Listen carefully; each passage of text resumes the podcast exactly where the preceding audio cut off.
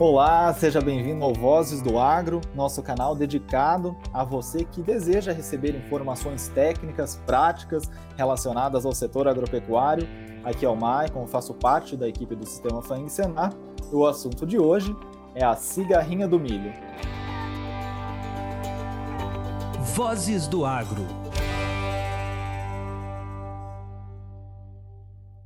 Nesse episódio, eu converso com o Emerson Simão, ele é engenheiro agrônomo e analista técnico regional do sistema FAENG Senar, e nós vamos falar sobre a cigarrinha do milho, o recente aumento da incidência de ataques da praga nas lavouras de milho para silagem e grãos, e os principais danos e também as estratégias para o seu controle.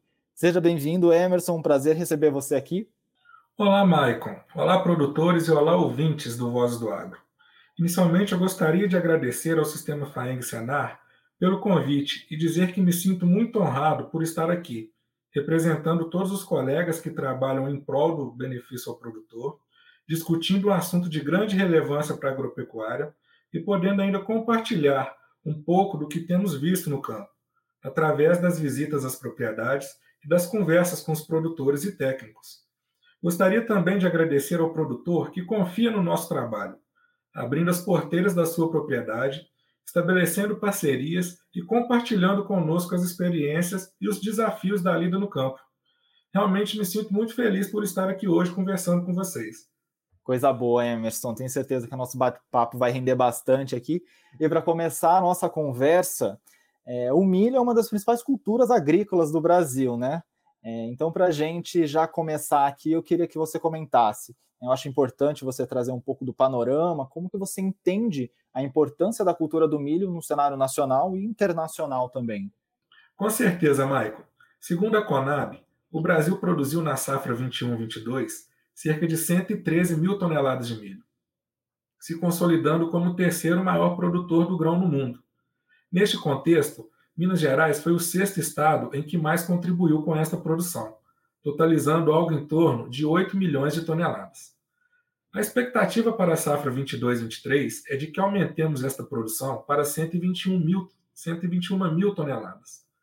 O principal destino do milho brasileiro é a exportação, que gerou uma receita próxima a 12,5 bilhões de dólares somente no ano passado. Além da exportação, temos ainda como fonte geradora de demanda o consumo interno, que tem principalmente na nutrição animal através da silagem e dos grãos, a sua maior demanda.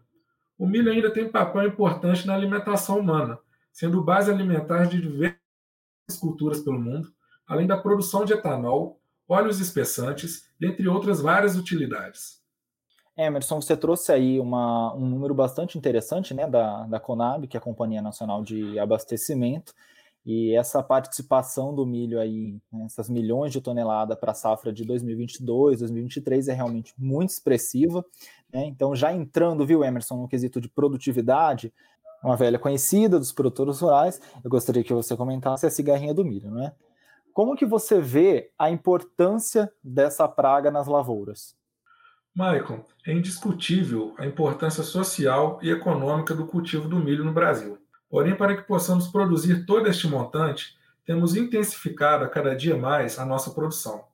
As pesquisas e a experiência do, do produtor nos mostraram que o Brasil possui condições extremamente favoráveis de cultivo.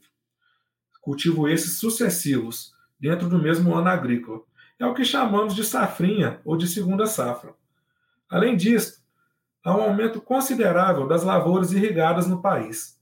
Tal intensificação quebra o que chamamos de sazonalidade da produção e faz aumentar a pressão de seleção das pragas e das doenças nas lavouras. Tendo em vista esse cenário, é que a cigarrinha, como você mesmo disse, uma velha conhecida dos produtores, entra em cena. Como ela sempre foi uma praga secundária, ou seja, ocorre em baixas populações, causando pouco ou nenhum dano econômico, nunca gerou grandes preocupações para os produtores. Entretanto, a situação tem se modificado. As populações de cigarrinha, que antes eram controladas apenas nos cultivos de semente, aumentaram bastante e adquiriram limiares de praga principal. Atualmente já se tem relatos de ataques e danos em várias regiões, não só de Minas Gerais, mas como no Brasil. É, porém, em Minas Gerais, a gente tem relatos de de ataque da cigarrinha na região noroeste, na região Alto Paranaíba, no Triângulo Mineiro, na região central e na zona da mata. Ou seja, ela já está bem, bem conhecida, causando bastante ataque é, nas mais variadas regiões do, do, de Minas Gerais. Certo, Emerson. A gente sabe então que o controle de pragas ele exige uma abordagem estratégica, né? Você evidenciou aí na sua fala que realmente é um desafio, mas afinal, o que, que é a cigarrinha de milho? Né? Como que ela se desenvolve? A cigarrinha do milho, que tem por nome científico Dalbolus maides, é um inseto diminuto, Michael, na mesma ordem das cigarras e dos percevejos, e que na sua fase de praga possui coloração variando de branco a palha. Possuem aproximadamente 4 milímetros de comprimento e apresentam manchas negras no abdômen e na cabeça. Tanto os adultos quanto as fases jovens vivem no cartucho e nas folhas jovens do milho, formando colônias que sugam a seiva da planta. E, embora estas possam causar danos diretos à planta, são conhecidas por transmitir um complexo de bactérias e vírus, né, os conhecidos molicutes, que são responsáveis pelo complexo de doenças conhecida como enfesamento do milho. Os principais enfesamentos do milho são o enfesamento vermelho, o enfesamento pálido e a risca do raiado fino. Por terem um ciclo de vida muito curto, as cigarrinhas possuem alta capacidade de reprodução e sobrevivem facilmente de um cultivo a outro, podendo inclusive se estabelecer em plantas hospedeiras voluntárias, que ficam no campo em virtude de falhas na colheita e da ineficiência do controle das mesmas. A cigarrinha é considerada um inseto de difícil controle, pois ataca a lavoura em períodos iniciais de desenvolvimento e os danos só são perceptíveis após três a quatro semanas do ataque. Emerson, uma coisa que você me falou aí que me pegou agora é que ela é de difícil controle, né? Mas agora que a gente já está conhecendo a cigarrinha, quais são as condições favoráveis para que ela para que ela, para sua incidência, né? Eu acredito que tendo essas informações, o produtor pode, de repente, se precaver de alguma forma, né? Tem como? Sim, Michael. O clima brasileiro, de modo geral, é muito propício ao ataque da cigarrinha. Ela encontra condições ótimas para o desenvolvimento em regiões quentes e úmidas, ou seja, tudo que tem no Brasil, né? Outro fator preponderante para o aumento da incidência é o cultivo simultâneo de lavouras de milho em uma mesma localidade sendo que estas, por estarem em diferentes estádios de desenvolvimento, permitem a sobreposição de ciclos de cultivo, facilitando a sobrevivência da cigarrinha. Além disso, falhas na colheita e no manejo das plantas tiguera permitem a manutenção destas plantas voluntárias que servem como inóculo inicial da doença no campo. A susceptibilidade das cultivares de milho à doença é outro fator que normalmente aumenta a incidência, Entendi. E como que o produtor rural, de repente, até mesmo junto de um profissional agrônomo, pode diagnosticar? Os ataques dessa praga geram alguns sintomas, nas, gera algum sintoma nas plantas? Michael, inicialmente, a presença do inseto na planta já pode ser configurado como um possível sinal de ataque, pelo qual nós devemos nos preocupar. Após aproximadamente 15 dias do período inicial de inoculação, já é possível observar os sintomas dos enfesamentos, que são aparecimento de manchas e estrias amareladas ou avermelhadas nas folhas, redução do tamanho das plantas, encurtamento dos entrenós, multiespigamento, redução no tamanho das espigas, falhas no enchimento de grãos, espigas improdutivas, grãos, grãos mal formados e etc. Certo. Então, o produtor que está atento à sua lavoura, identificamos o problema. Quais os danos que a cigarrinha do milho causa, de fato, na lavoura? Maicon, a cigarrinha, quando presente na lavoura, se alimenta das plantas de milho, através da sucção da seiva. Esse processo em questão causa pouquíssimos danos às plantas. Entretanto, a cigarrinha é um inseto vetor, ou seja, no ato da sucção, há a liberação do conteúdo salivar infectado pelos patógenos, que causa o complexo, o complexo dos enfesamentos. Esses patógenos contaminam as plantas sadias e a lavoura, uma vez infectada, pode apresentar perdas da ordem de 30% a 70% da, produ da produção. Por vezes, é comum também é, o ataque ser tão severo que não justifica nem a colheita após o ciclo. Nesses casos, a gente considera uma perda de 100%. da produção. Muita coisa, né, Emerson? Então, como que a gente pode combater essa praga que causa tanto prejuízo ao produtor rural? Pois é, Maicon. O combate à cigarrinha não é uma tarefa fácil e simples de se fazer. Sendo assim, uma prática isolada não terá eficiência no seu controle. Devemos adotar um conjunto de práticas que, integradas, previnem e reduzem as infestações de cigarrinha no milho. Conjunto este que é conhecido como MIP, ou Manejo Integrado de Pragas. Estas práticas estão inseridas em basicamente três grupos de ações de manejo, que são o controle cultural, o preventivo, que exige do produtor, antes mesmo do término da safra anterior, já adote medidas que reduzam a probabilidade de ataques da praga. Portanto, as colheitadeiras devem estar muito bem reguladas, com a finalidade de evitar ao máximo a perda de espigas e grãos por falhas na colheita.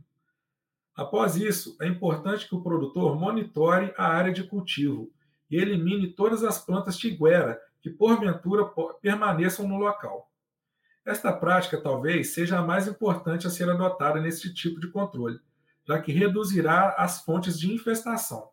Um bom planejamento por parte do produtor também é necessário, para evitar ao máximo semeaduras de novas áreas próximas a lavouras com histórico de ataques do inseto.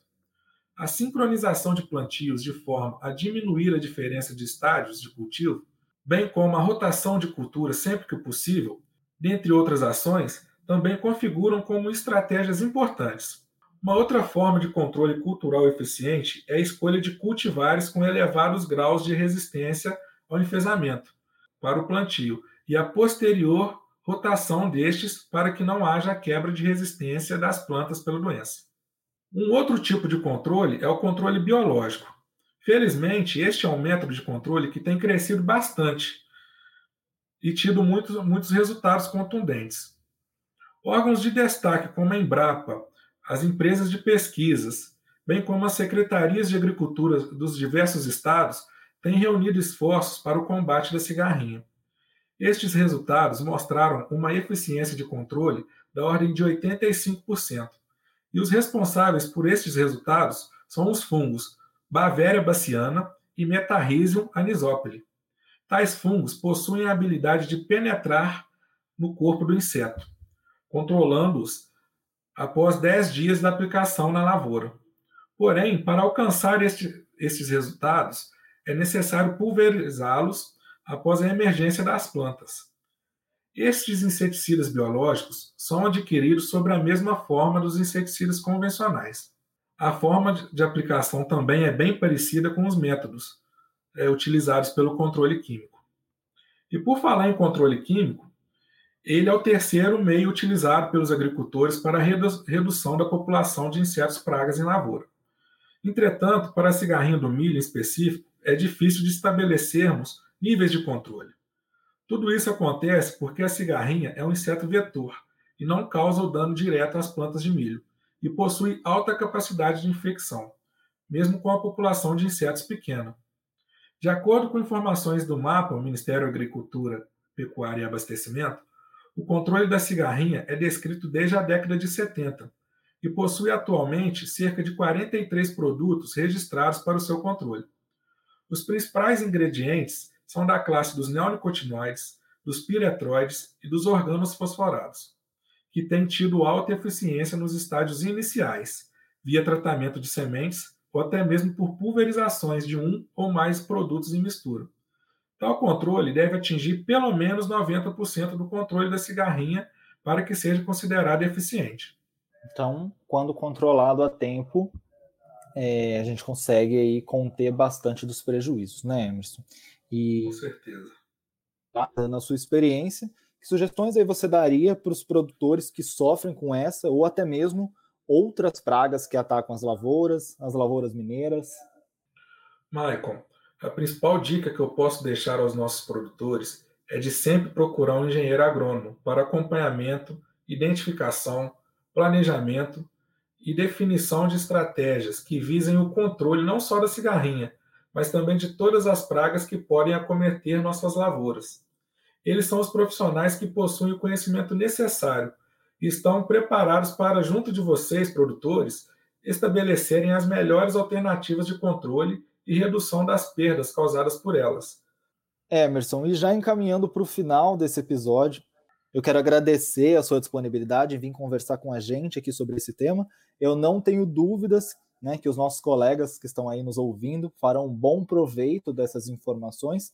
E o espaço está aberto, viu, para você vir aqui novamente tomar um café com a gente e continuar essa conversa em breve, eu espero. Maicon, eu que agradeço pela oportunidade. Esse é um assunto de muita relevância que tem tido bastante discussão né, no âmbito rural. E eu me coloco sempre à disposição para que a gente possa discutir sobre assuntos né, que, que, que são a realidade do produtor mineiro. Muito obrigado e até a próxima. Maravilha, o espaço espaço está sempre aberto. E você que está aí com a gente nos ouvindo, eu agradeço a companhia e aproveito para te chamar para participar conosco. No Spotify você pode enviar comentários. Se você estiver ouvindo por outra plataforma, você pode nos enviar uma mensagem pelo WhatsApp ou pelo nosso e-mail. Os contatos estão aí na descrição desse episódio. O Agro não para e seguimos por aqui. Até a próxima.